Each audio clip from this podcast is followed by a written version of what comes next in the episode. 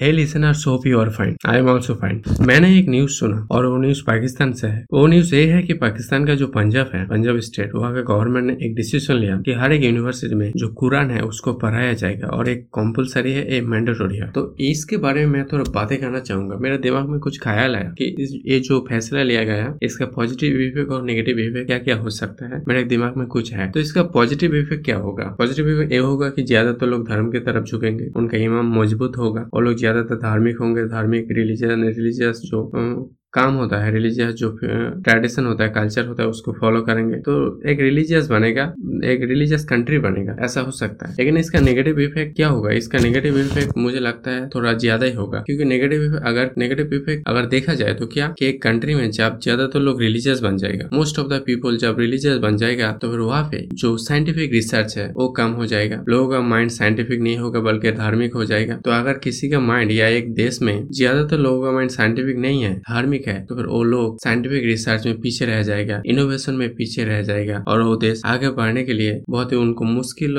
हालात का सामना करना पड़ेगा। वो लोग मुश्किल मतलब मुश्किल को देखेंगे वो लोग सामने कि अगर ऐसा फैसला चलता है कॉन्टिन्यूसली वहाँ पे इनोवेशन नहीं होगा, लोग ज़्यादा काम पे बिलीव नहीं करेंगे, वो लोग रिलीजियस पे ज़्यादा रिलीजन पे ज़्यादा बिज़ी रहेंगे तो हार्डवर्क या फिर जो रियलिटी है कि मेहनत, उसकी तरफ़ शायद वो लोग इग्नोर मारेगा। वो लोग हार्डवर्क को शायद उतना ज़्यादा मतलब इम्पोर्टेंस नहीं देगा हार्डवर्क को नेग्लेक्ट करेगा साइंस को नेग्लेक्ट करेगा, ऐसा हो सकता है। और अगर ज़्यादातर लोग धार्मिक बन जाएगा, और तो क्या होगा? गरीबी बढ़ सकता है। लोग ज़्यादातर लोग काम करेंगे नहीं, और ज़्यादा साइंटिफिक रिसर्च नहीं होगा इंडस्ट्री नहीं बनेगा, कोई कंपनी नहीं बनेगा तो जॉब का भी एक क्राइसिस पैदा होगा। तो क्या होगा? एक अनएम्प्लॉयमेंट तो बढ़ेगा बढ़ेगा, गरीबी भी बढ़ेगा। ऐसा हो सकता है, ऐसा मुझे लगता है। तो इसी के बारे में मैं थोड़ा बातें करना चाहता था तो मैंने बताया। आपको क्या लगता है? आप मुझे कॉमेंट में बताओ।